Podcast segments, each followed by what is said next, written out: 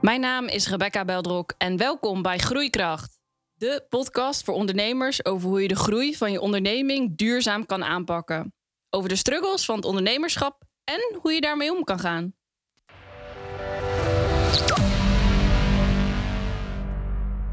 We moeten het even hebben over gastvrijheid. Gastvrijheid is belangrijk en niet alleen in de horecasector. Goede receptiemedewerkers zijn goud waard, maar ook gastenontvangst, ticketcontroles, garderobemanagement, promotie en zelfs VIP-begeleiding kunnen echt het verschil maken als het gaat over de gastvrijheid van je bedrijf. Twee mensen die hier alles van weten, Kitty Huiben en Petra Brouwer. Welkom. Dankjewel. Dankjewel. Vandaag gaan we het hebben over de gastvrijheid, maar ook over wat jullie heeft bewogen om te ondernemen, hoe jullie dat aanpakken en welke struggles jullie zijn tegengekomen. Ja, dat is goed. Zijn jullie klaar voor? Ja, helemaal. Zeker.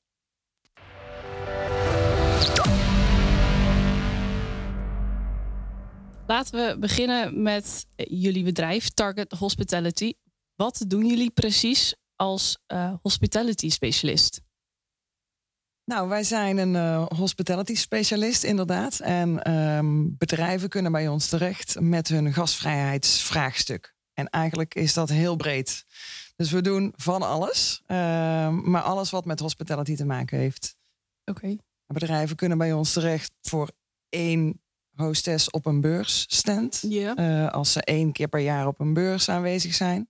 Maar wij assisteren ook in het voortraject van eh, grote evenementen. Eh, dus dan kunnen ze of heel het personeelsvraagstuk bij ons neerleggen. Dus als zij 150 medewerkers nodig hebben voor een groot evenement, dan gaan we die uitdaging ook aan. Eh, ja, en alles daartussenin eigenlijk.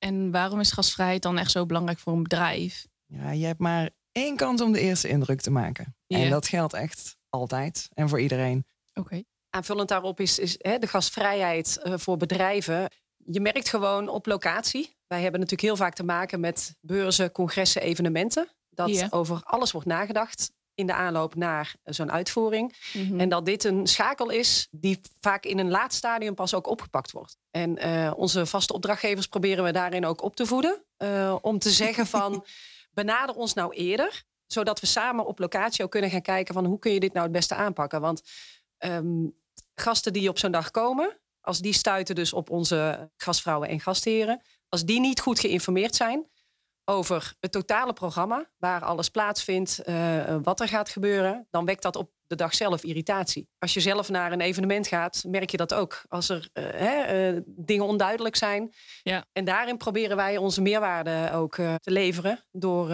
door daarin verder te gaan en, Ja. en dat mee uit te werken. Maar waar zit het hem dan in dat mensen dit zo vaak vergeten? Want het is toch wel ook een visitekaartje van je bedrijf. Het begint al als mensen binnenkomen van... eh, misschien waar laat ik mijn eh, jas of waar wordt mijn ticket gecontroleerd of hoe werkt dat? Kan dat digitaal? Moet ik hem uitprinten? Dat soort dingen. Maar dat zijn toch best wel hele belangrijke details. Maar hoe, hoe komt het dan dat mensen dat vergeten? Ik denk ook onwennigheid. Dat ze denken van nou, alles, alle focus ligt op eh, het interessant maken van een programma. Ja. Eh, hè, alles moet er catchy uitzien, lichtgeluid en noem zo maar op. Mhm. En dat, dat dit dan toch een, een, een onwennig gedeelte is van, van veel mensen. Ja, het is echt een vak apart. Ja, dat geloof ik graag. En hoe vliegen jullie dat dan aan? Want er- een, een bedrijf legt een vraagstuk bij jullie neer, groot of klein. En hoe dan verder? Hebben jullie echt een, soort takenpakket die jullie neerleggen? Of is het echt maatwerk elke keer? Of hoe vliegen jullie zo'n opdracht aan? Ja, het is eigenlijk iedere keer echt maatwerk. Iedere opdrachtgever heeft iets anders nodig. En eh, ja, wij zijn er om goed uit te vragen waar we iemand mee kunnen helpen. Ja. Dus dat maakt ons ook de specialist. En soms hebben we drie gesprekken met een opdrachtgever en die blijkt uiteindelijk niets nodig te hebben. Dat kan ook. en dat is ook prima. Weet je, we zijn Ja. er ook om advies te geven. En wij zijn niet van eh, ieder kwartiertje advies komt een factuur voor. Ja, het is Mm. bijna een, een, een levensmissie, maar dat wij gewoon gasvrijheid eh, ook echt belangrijk vinden. Ja, Ik vind het zelf ook leuk als het goed geregeld is op een evenement. zeker. En heel vaak kunnen we wel iets betekenen natuurlijk. Ja. We blijven natuurlijk toch een bedrijf. En dan, eh, ja, dan is het dus soms die ene hostess op een beursstand voldoende. Ja. En soms zijn het 25 hostesses eh, die de dag echt beter begeleiden. En Ja. dan kunnen wij adviseren in hoeveel personen en hoe laat ze moeten beginnen. En wat, wij, ja, wat ze niet moeten vergeten. En daar, eh, Ja, daar helpen we in. Maar het is dus echt wel iedere keer maatwerk. Ja, dus het is niet zo dat je denkt van, oh, uh, bij dit vraagstuk hoort uh, standaard uh, drie hostesses en een receptiemedewerker of zo. Nee, nou ja, dat, dat is er natuurlijk wel. En we hebben wel inmiddels 17,5 jaar ervaring. Dus er zijn wel inkoppertjes voor ons. ja. En we kunnen natuurlijk wel heel makkelijk snel advies geven. Ja. Dus het is niet dat wij uh, over ieder congres uh, uren hoeven te brainstormen met een medewerker. Want een congres of een evenement, um, ze lijken allemaal toch best wel veel op elkaar. Mm -hmm. Alle evenementen, alle congressen beginnen op een bepaald moment. En dan komen de bezoekers binnen. En die moeten allemaal altijd hun jas kwijt. Yep. En ze moeten allemaal hun ticket laten controleren. En ja, daar is wel het een en ander in veranderd. Uh, vroeger printte iedereen alles uit. Daar proberen we natuurlijk in deze tijd iets uh, beter mee om te gaan. Ja. Maar ja, het principe blijft hetzelfde. En dan Ja. hebben mensen een programma en hebben ze pauze. En dan hebben ze nog een deel van het programma en dan gaan ze weer naar huis. Ja. Dat is toch meestal hoe een evenement eruit ziet. Dus daar Ja. hebben we wel wat ervaring in. En dan kun je wel makkelijk inschatten eh, van ja, voor 150 personen heb ik één hostess nodig om die in te checken. Dat is een beetje waar wij dan mee Ja, rekenen. precies. En hebben jullie dan ook de, de hostesses allemaal zelf vast in dienst? Of eh, is dat op ZZP-basis? Of eh, hoe... Stel, iemand heeft nu echt voor een evenement 25 hostesses nodig. Die hebben jullie allemaal zelf in dienst? Of is dat eh, ZZP, freelance, eh, tijdelijk? Ja, beide. Wij hebben een, eh, een pool van 125 eh, personen die bij ons staan ingeschreven. Ehm sommigen werken op ZZP-basis, anderen werken als oproepkracht. Ehm, en vullen ze hun eigen agenda als het ware. Ehm, Ja. Mochten we inderdaad het heel druk hebben. Deze branche die, die is natuurlijk e- enorm eh, tijdsgebonden met pieken en dalen. Ja. Eh, vakanties, dan wordt er weer minder gedaan. Ehm, dus dan merk je ook wel van, oeh, dit worden lastige dagen om, eh, om alles gerealiseerd te krijgen. Ja. En dan, dan weten we onze conculega's in het land ook wel weer te vinden. Dus je helpt elkaar daarin ook wel. Maar over het algemeen krijgen we het zelf goed voor elkaar om, om alles in te vullen. Oh, wat goed. En soms is nee zeggen ook een, eh, een kracht. Ja, zeker. Als je de luxe hebt om eh, dingen niet te doen. Ja. En wat de- hebben jullie de afgelopen tijd ervaren in de zin van hè, corona heeft natuurlijk eh, grote impact gehad op jullie bedrijf en op, op het werk. Om, evenementen werden afgelast, beurzen werden niet gehouden en dat soort zaken. Hoe heeft dat impact gehad op, op jullie bedrijf en hoe jullie ook bedrijf voeren? Ja, in het begin dachten we echt, toen waren we 15 jaar bezig, van nou, dit is het, eh, dit is het einde van ons ondernemerschap eventjes. Zo voelde dat in de eerste weken. Ehm, maar uiteindelijk, nu twee jaar verder, eh, mogen we toch ook concluderen dat, dat we eh, er ook wel weer heel veel van hebben geleerd. En we ook juist weer andere dingen zijn gaan doen. Dus we zijn best wel veerkrachtig, is gebleken. We waren altijd al fle- flexibel, maar ehm, ook wel een mooie ontdekking om, eh, om, om terug te gaan naar jezelf en, en te kijken van oké, hoe kunnen we nu eh, het positief omdraaien? Ja. En dat is, eh, dat is toch aardig gelukt. Dus we hebben er ook wel weer hele mooie nieuwe opdrachten aan Ja. overgehouden. Heeft je dat verrast, echt hoe veerkrachtig het bleek te zijn? Ja, ja. In, in posit- nou, wij, wij, wij weten van onszelf wel dat we veerkrachtig zijn. En, maar dat dat dan ook daadwerkelijk gebeurt, is wel een, een, een heel mooi iets om, om te merken. Ja. En eh, dat schept ook wel weer vertrouwen voor de toekomst. Ja, mooi. En dat is een mooi brugje naar jullie als eh, ondernemer natuurlijk.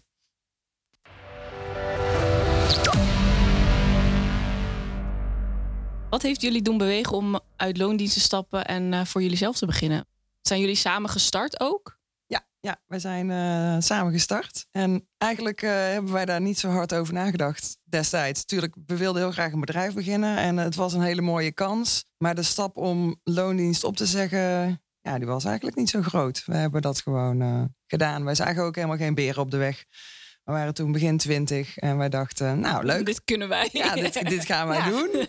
Ja, en dit ging een soort van vanzelf. Ik heb heel snel een baan opgezegd eigenlijk. En Kitty werkt al bij het bedrijf waar wij, eh, ja, wat we nu nog steeds hebben. eh Ja. Had een iets andere naam eh, en iets andere focus. Maar het was dit bedrijf wat wij hebben overgenomen. Ja. We zijn daar eh, met eh, twee benen ingesprongen en eh, we dachten, we zien wel. We zien Niet meer wel. achterom gekeken. Nee, nee, niet meer achterom gekeken. Nee. En loondienst ook geen seconde gemist. Ik denk niet dat we dat ooit nog gaan doen. Terug in loondienst. Oh, mooi. Nee, dus dat was een, eh, ja, een, eigenlijk misschien wel een impulsieve actie. Ja, die heel goed is uitgepakt. Ja, mooi. Nou, we zeiden ook tegen elkaar van... ehm, soms hoor je ook wel eens van, van iemand van ik zou wel zelfstandig ondernemer willen worden. Mhm. Of blijven nog een deel in loondienst. Ehm, ja, je moet er of vol voor gaan Mhm. en het anders niet doen. Ja. Half-half werkt meestal niet. Werk je volgens mij ook zo lange dagen. Want je bent deels natuurlijk bezig met je parttime baan. Want dan, heb, dan denken mensen vaak... hé, dan heb ik baanzekerheid. Dan kan ik in ieder geval mijn rekeningen betalen. Ja. Maar aan het einde van de rit werk je wel 60 uur eh, in de week. Zeker als een beetje begint te draaien. En dat hou je natuurlijk ook niet vol. Nee. Nee. Dus voor jullie was echt alles of niks. Nou waren we toen ook wel jong. En ik, ik woonde toen in een studentenflat. Ja. Dan heb je lage vaste lasten. Mhm. Ik had nog geen kinderen.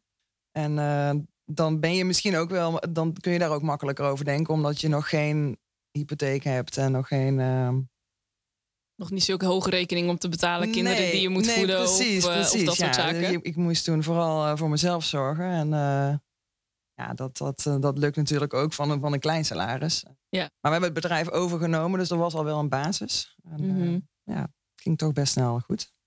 En tegen welke uitdagingen zijn jullie gelopen toen jullie begonnen met ondernemen? Of is het echt gewoon sneltreinvaart vooruit en eh, alle obstakels die gingen vanzelf? eh? Nee, nee nou ja, ja, we hebben het denk ik niet echt ervaren als obstakels. Wij eh, gingen er gewoon voor. En Mhm. Tuurlijk kom je dingen tegen die moeilijk lopen of die een beetje tegenvallen. Of een klant die niet betaalt. En dat je denkt, oh, oh ja, dat kan natuurlijk ook gebeuren als ondernemer. ja.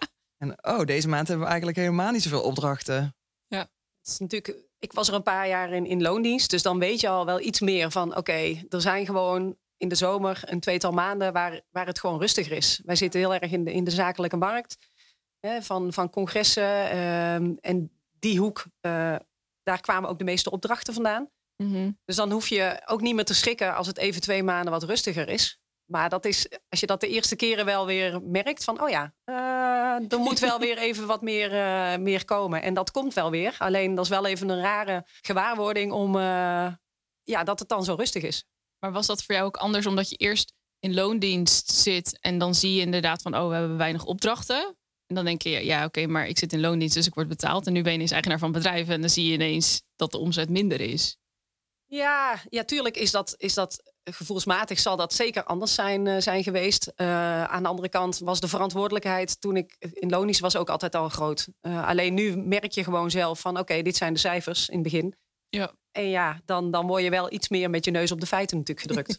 Ja. Ja. Is dat iets waar je ook heel erg aan moest wennen?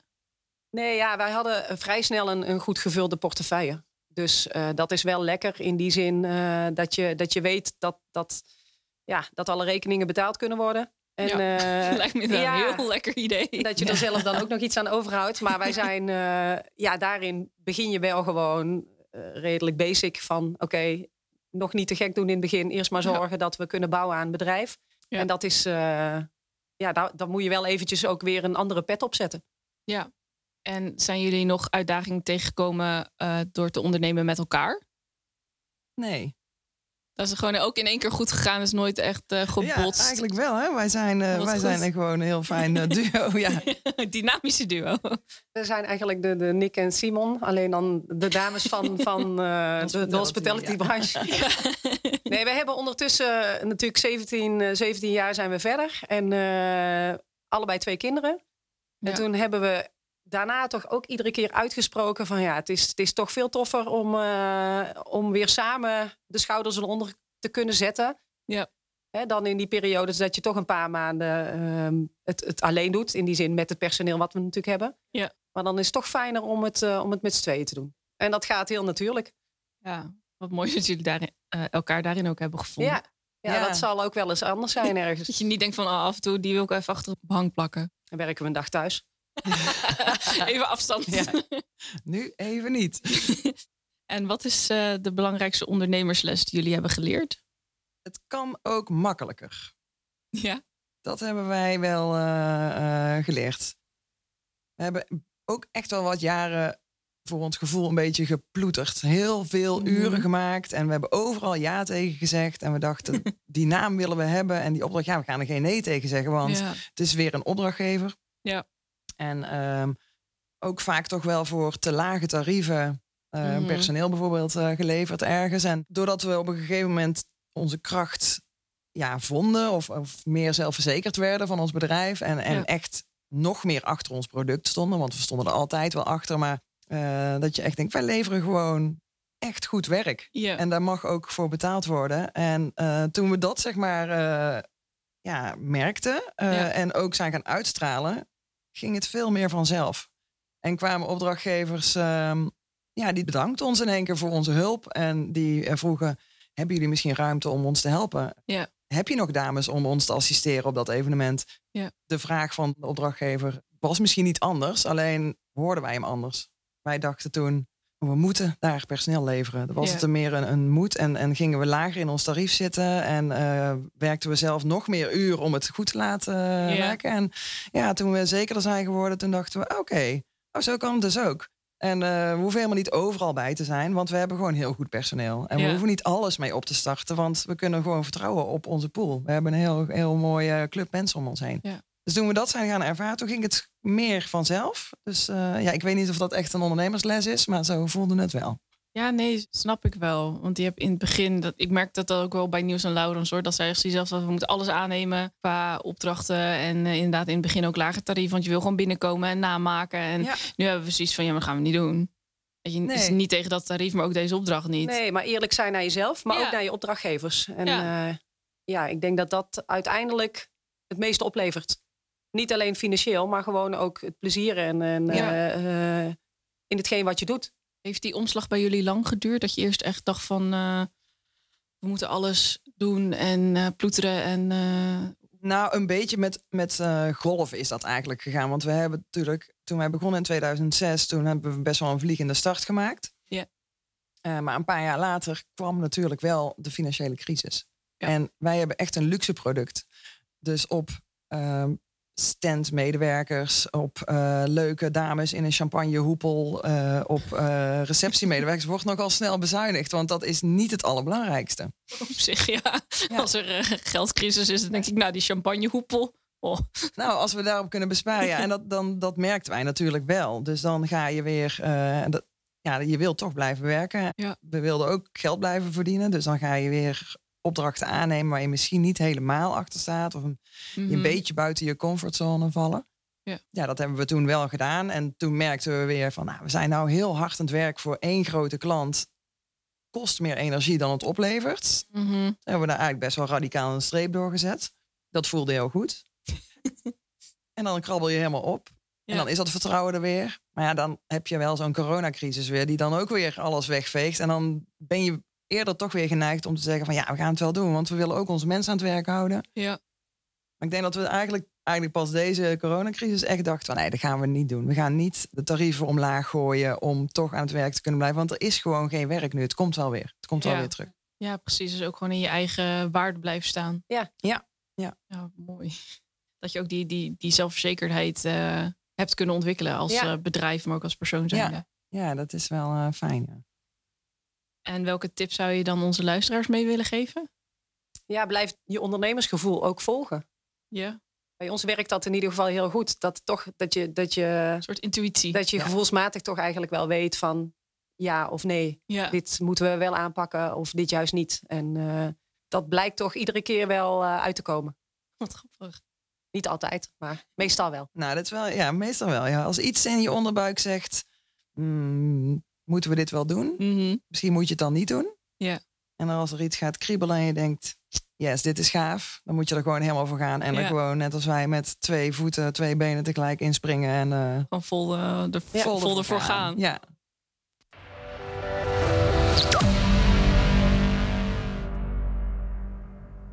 En als jullie nu eh, vooruitkijken naar de branche. Die heeft natuurlijk al wel wat ontwikkelingen doorgemaakt de afgelopen twee jaar. Zeker. Ja. Laten we daarmee beginnen. Welke ontwikkelingen hebben jullie gezien tijdens de coronacrisis in de branche waar jullie werken? ja, uiteraard heel kwetsbaar. Ja. In die zin. Eh is natuurlijk een van de, van de, de, de branches waar wat meteen allemaal eh, geannuleerd werd. Ja.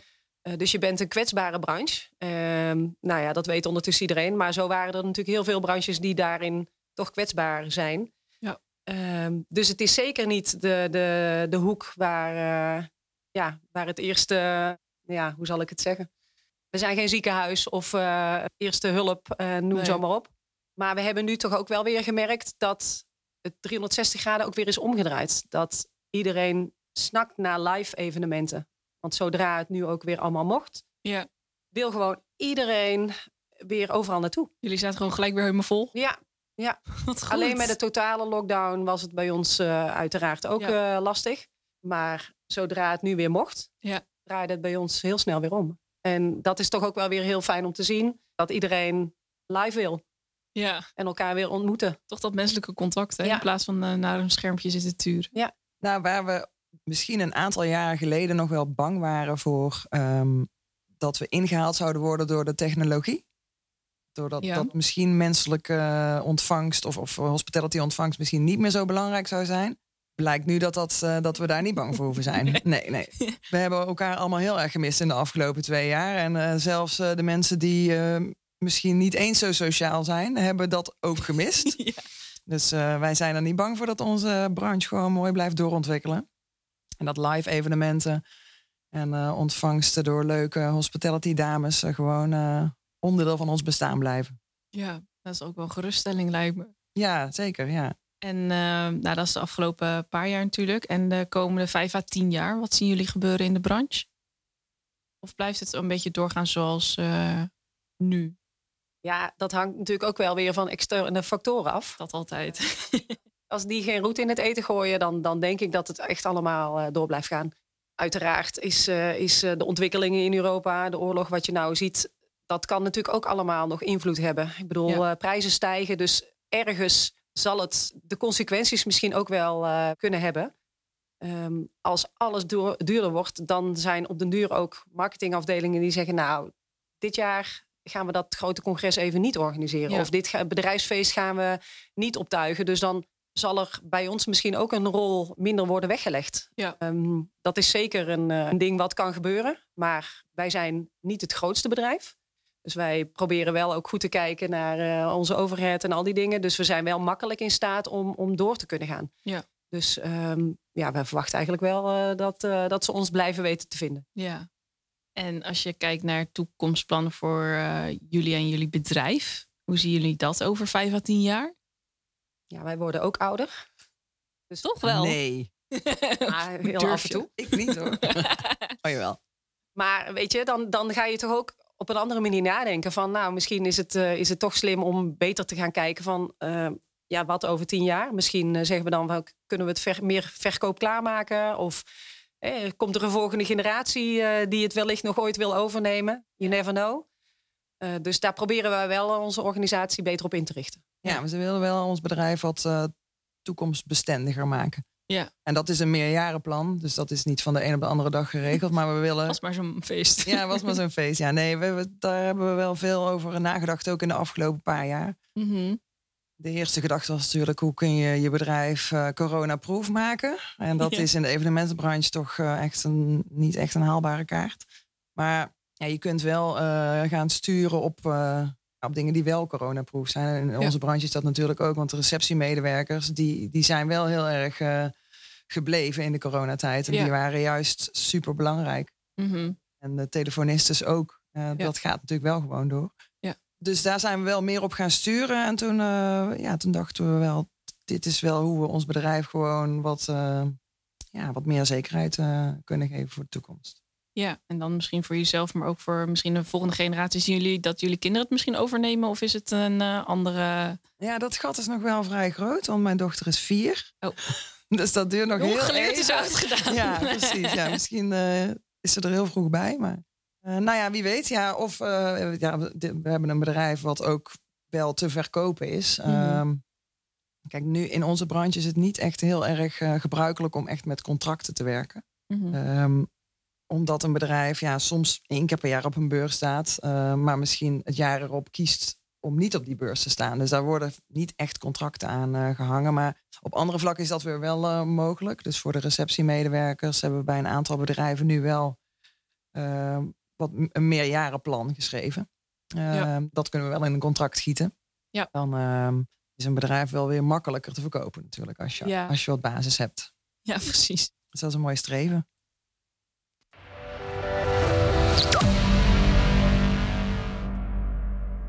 Bedankt voor jullie tijd. Dankjewel Ja. voor jouw tijd. in Leuk dat we mochten komen. Ja, graag gedaan. Dus het is vooral, eh, als je ergens voor gaat, ga er vol voor. Niet maar half voor. En eh, volg je intuïtie. Als je onderbuikgevoel, als iets goed voelt, doe het. En als iets niet goed voelt, doe het vooral niet. Zo is Ja. het. Zo is het, ja.